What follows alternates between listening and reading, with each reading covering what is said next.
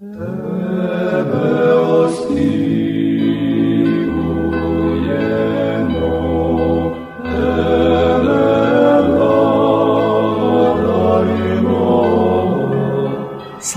Isusu Christu, sláva na. Glory to Jesus Christ, glory forever.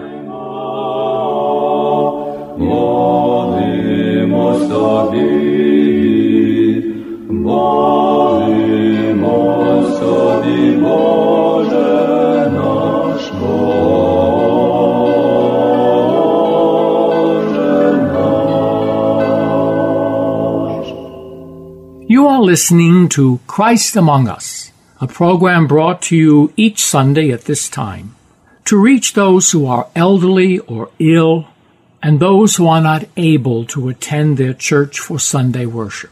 This program is sponsored by the Diocesan Resource Committee of the Ukrainian Catholic Eparchy of St. Josaphat in Parma, Ohio, and by your contributions. Each Sunday, we will bring to you the Word of God. We hope to brighten your lives and bring you joy and solace. Glory to Jesus Christ. Glory to Him forever. Dear brothers and sisters in Christ, I'm Father Yaroslav Koval. Today we reflect together on the Gospel from Matthew. Today we have also seventh Sunday after Pentecost. A reading from the Holy Gospel from Matthew. Glory be to you, Lord. Glory be to you.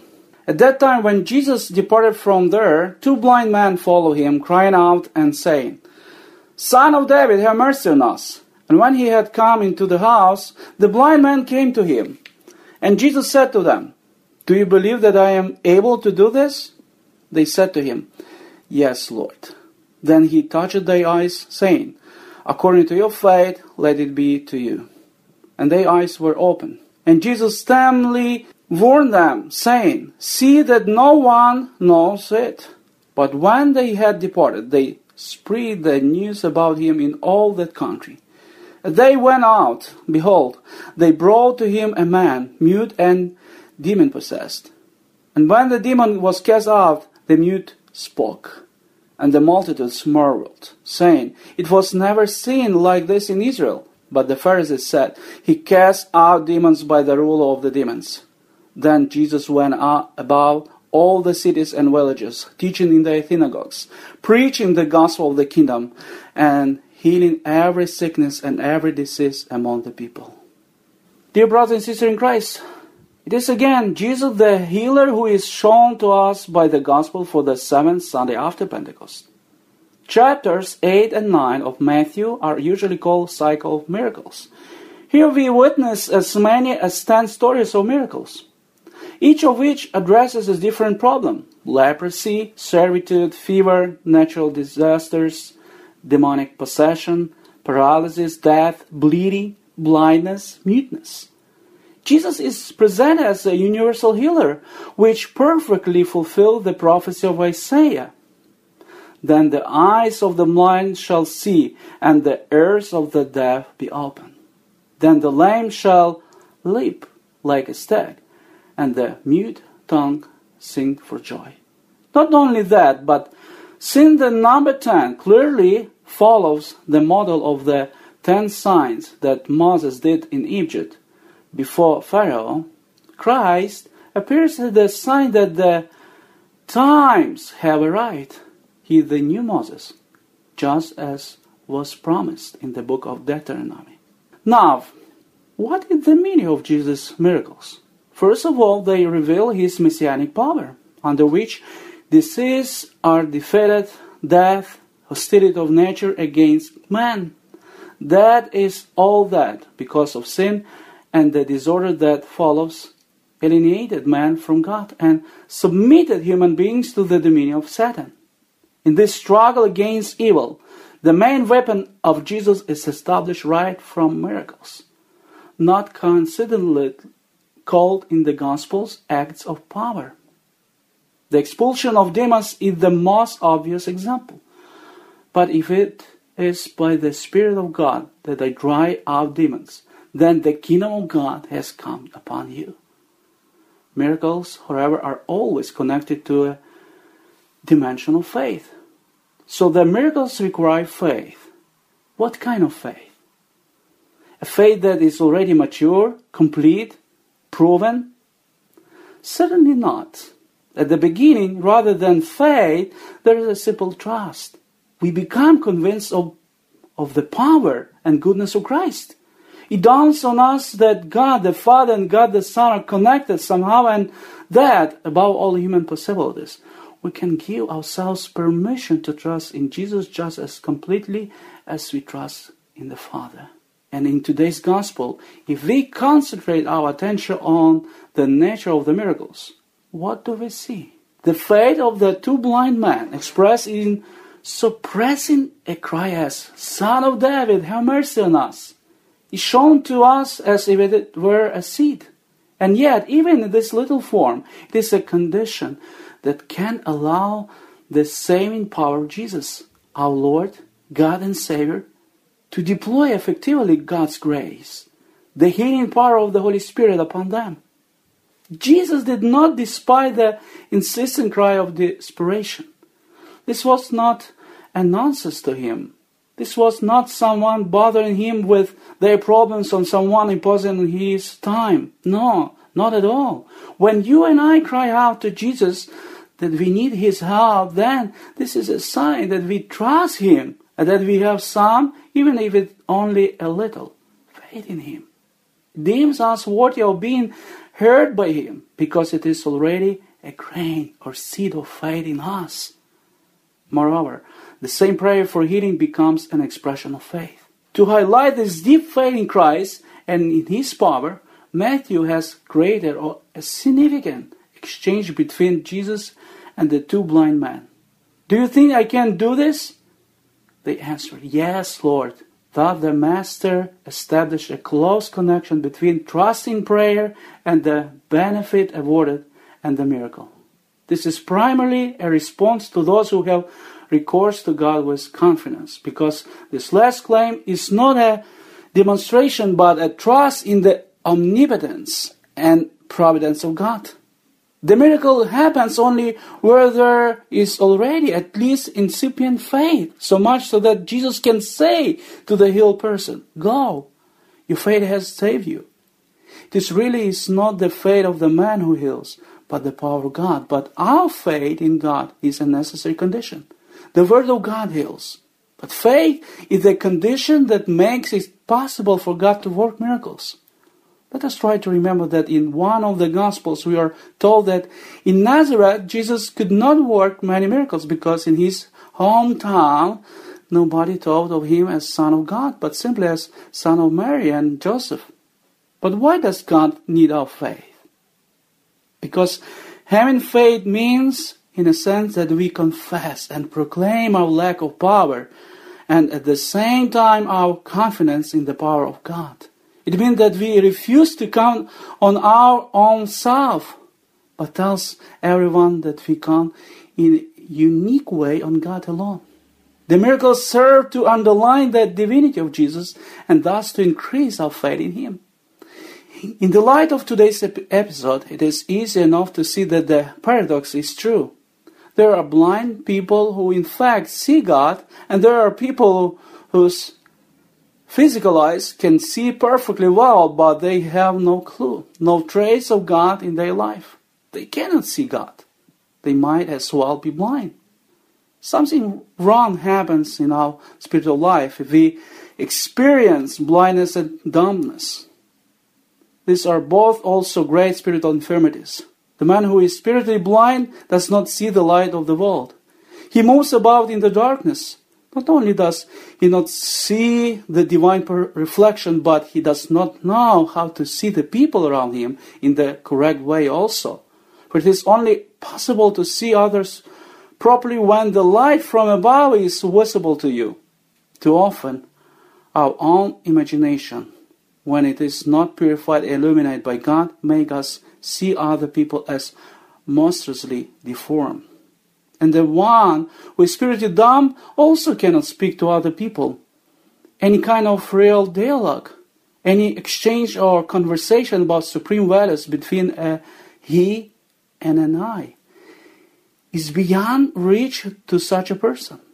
They are condemned to a continual sterile monologue, for basically all they can see is themselves. They cannot relate to anyone other than in an egoist, egoistical way. All the more reason for them not to be able to tell others what comes from God, what is real, what is valuable. They cannot even speak to God. That is to say, their prayer life is held back or even non existent. When other people are truly praying, this bothers them. It makes them feel annoyed, angry, and frustrated that others can do what they know deep down inside of them that they cannot do. The person who does not know how to receive the word made flesh is deprived of all words. Such a person who does not receive the light of the world is deprived of all light. By the prayers of all the most holy Mother of God and all the saints, may we be found worthy of praying and receiving. Let us say together, O my Savior, open my spiritual eyes and give freedom to my spiritual lips and speech. In the name of the Father, the Son, the Holy Spirit, Amen. Glory to Jesus Christ. Glory to Him forever. Ви слухаєте радіопрограму Христос посеред нас, яка виходить за сприянням єпархіального комітету ресурсів Української католицької єпархії Святого Юзефата, що у Пармі Огайо, та інших парафій. Слава тобі, Боже наш, слава тобі. В той час, як Ісус відходив, слідом за ним пішли два сліпці, кричачи: Помилуй нас, сину Давидів. І коли він увійшов до хати, сліпці приступили до нього, і він спитав їх: Чи віруєте, що я можу це зробити? Так, Господи, вони йому кажуть. Тоді він доторкнувся до їхніх очей, кажучи: Нехай вам станеться за вашою вірою. І відкрились їхні очі. Ісус суворо наказав їм: Глядіть, щоб ніхто не знав про це. Та вони, вийшовши, розголосили про нього чутку по всій країні. Як вони виходили, привели до нього німого, що був біснуватий. Коли ж він вигнав біса, німий почав говорити, і люди дивувались, кажучи, ніколи чогось такого не, не бачено в Ізраїлі. Фаризеї ж говорили, він виганяє бісів князем бісівським. Ісус обходив усі міста і села, навчаючи в їхніх синагогах, проповідуючи Євангеліє царства та вигонюючи всяку хворобу і недугу. Слава тобі, Боже наш, слава тобі!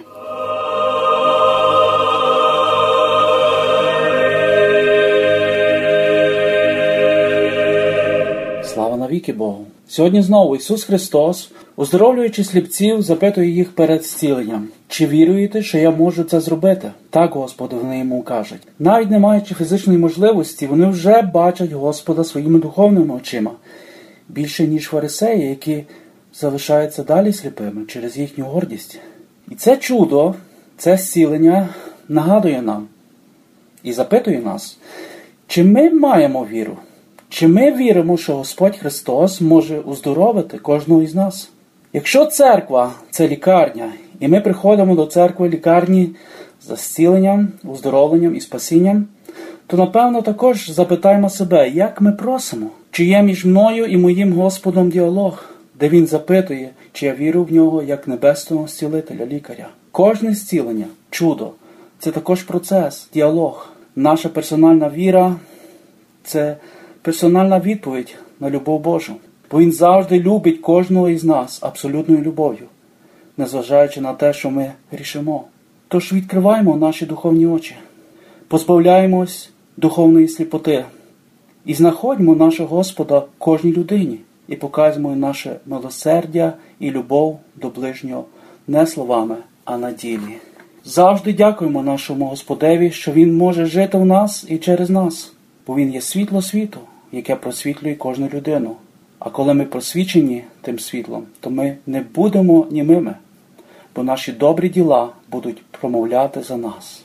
Нехай кожний день буде для всіх нас доброю нагодою бути просвіченим світлом Христовим. І стараємося бути милосердними до нашого ближнього щохвилини нашого життя. Слава Ісусу Христу!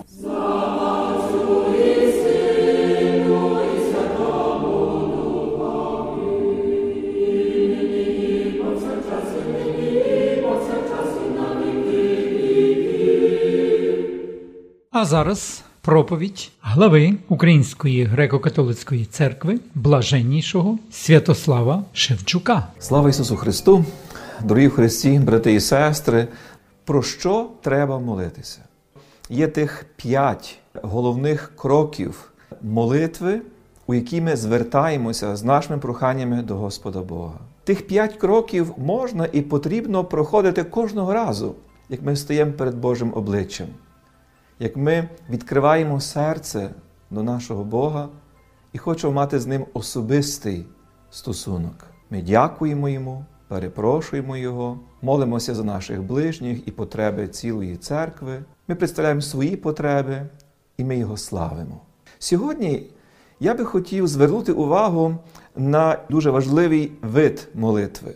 І, можливо, запросити вас до роздумів про способи молитви. Не так про що молимося, але як ми це робимо. І я би хотів запросити вас до духовних роздумів над важливістю спільної молитви, важливістю молитися разом. Ми знаємо, що бути християнином це означає бути членом спільноти. Християнин це не якась відокремлена, закрита на собі особа, яка живе своїм відокремленим, як часто ми кажемо, приватним, глибоко особистим життям. Часом в сучасному світі так вважається, що релігія це є глибоко приватна справа, про яку не потрібно говорити у суспільстві. Про це не потрібно згадувати в спілкуванні з іншими людьми. Натомість правда про те, ким є християнин, говорить, що ми з вами спасаємося як члени Божого люду. Бути християнином означає бути членом спільноти. Церква, як Божий народ, є скликанням, зібранням людей з усіх народів, культур, мов, частин світу. Еклезія, церква означає скликання, зібрання. Тому кожного разу, як ми молимося навіть особисто наодинці, ми повинні мати ту свідомість єднання в молитві зі спільнотою церкви, до якої ми належимо. Тому добре себе спитатися, до якої спільноти, до якої церкви я себе зараховую, до якої спільноти я належу, чи я знаю тих, з ким я творю єдину спільноту. Христос казав до своїх учнів: там, де двоє або троє зберуться в моє ім'я, там я є посеред них. Отож, звичним і дуже особливим природнім виявом змісту суті природи церкви це є спільне зібрання на молитву. Ми говорили з вами про те, що учителем справжньої істинної молитви є Святий Дух. Але, властиво, виявом дії Святого Духа є якраз єдність єдиної об'єднаної спільноти. Видимим знаком присутності Духа Святого сьогодні між нами це є видима єдність спільноти церкви. Тому так важливо є нам відчувати того єдиного духа, у якому ми молимося, коли збираємося разом. Спільна молитва церкви має особливу силу, особливий характер, особливе значення. Зокрема, коли ми разом збираємося на божественну літургію, яку ми ще звемо службою Божою, ми тоді включаємося в якийсь дуже особливий духовний динамізм. Божественна літургія, служба Божа, або, як ми часто ще кажемо, євхаристійне богослужіння, є перш за все ділом Божим. Той, хто нас збирає, той, хто нас кличе, той, хто молиться у нас, з нами і за нас, є сам Ісус Христос. Служба Божа це є Його діло, Його служіння. Тому ми і називаємо цю службою Божою.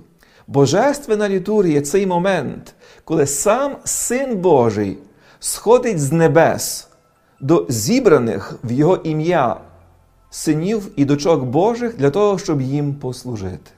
І тому, очевидно, як ми маємо багато особистих потреб, багато ран, багато якихось нерозв'язаних питань, коли є найкращий момент, щоб це все можна Богові представити. Коли найкращий момент, коли дати можливість Богові мені послужити, начебто відповісти на той плач моєї душі в особистої молитви, це є моя присутність на божественній літургії.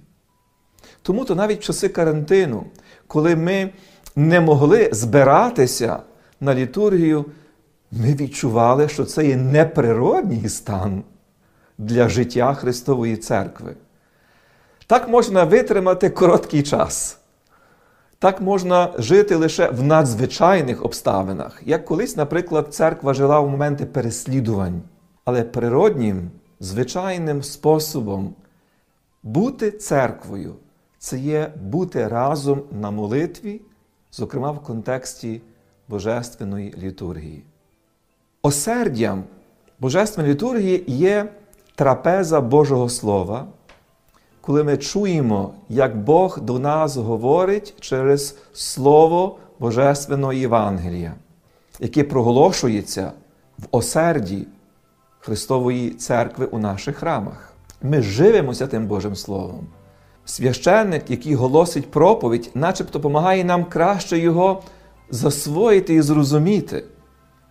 Те Боже послання, яке Христос до нас звертає. Але другою трапезою є трапеза тіла і крові нашого Спасителя.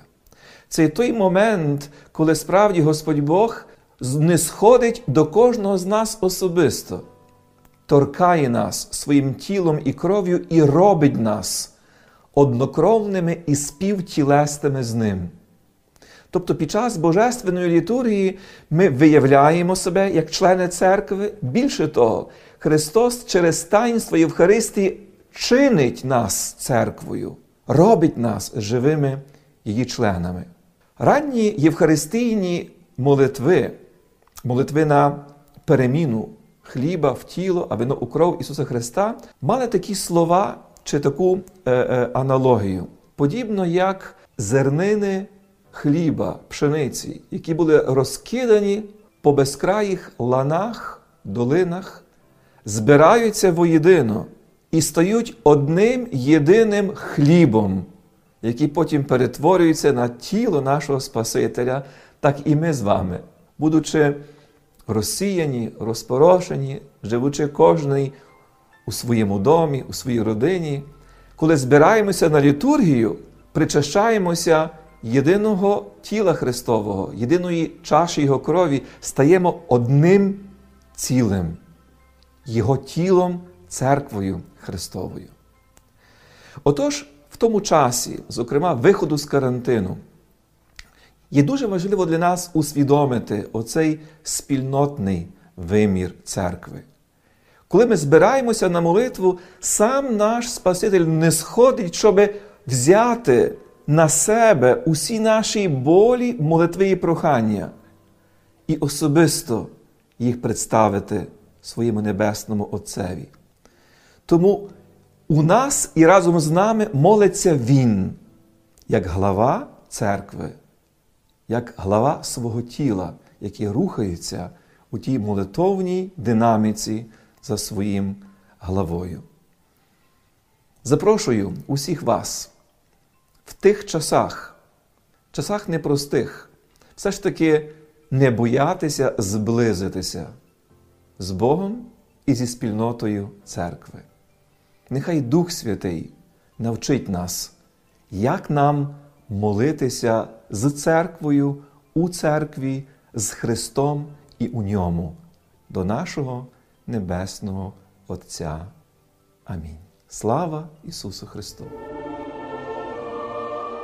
Дякую тобі, Ісусе, що ти перебуваєш з нами, що ти є у нашій молитві, що ти на наше запрошення, на кожне наше прохання ти відповідаєш, немає жодної молитви невислуханої. Прийди, Ісусе, до мого серця, двері мого серця відчинені. Я запрошую тебе. Прийди, Господи, увійди, скріпи мою віру, розпали мою любов, подай мені надію, воскреси в моїй душі бажання любити Тебе йти за тобою, бути вірною Тобі. Дякую Тобі, Ісусе, що Ти є з нами, що Ти перебуваєш завжди в наших серцях. Благослови мене, благослови кожну людину, яка є біля мене, благослови нас усіх, нашу Україну, благослови цілий світ. Амінь. Ви слухали радіопрограму Христос посеред нас. яка виходить за сприянням єпархіального комітету ресурсів Української католицької єпархії Святого Юзафата, що в Пармі, Огайо та інших парафій. яку до ефіру підготували редактор Оксана Ларнатович, звукорежисер Зановій Левковський. Запрошуємо вас стати спонсором релігійної просвітницької програми. Ваші пожертви просимо надсилати за адресою Dear Susan Resource Committee, Post Office Box 16319, Pittsburgh, PA 15242. Мир вам і вашому дому. Amen.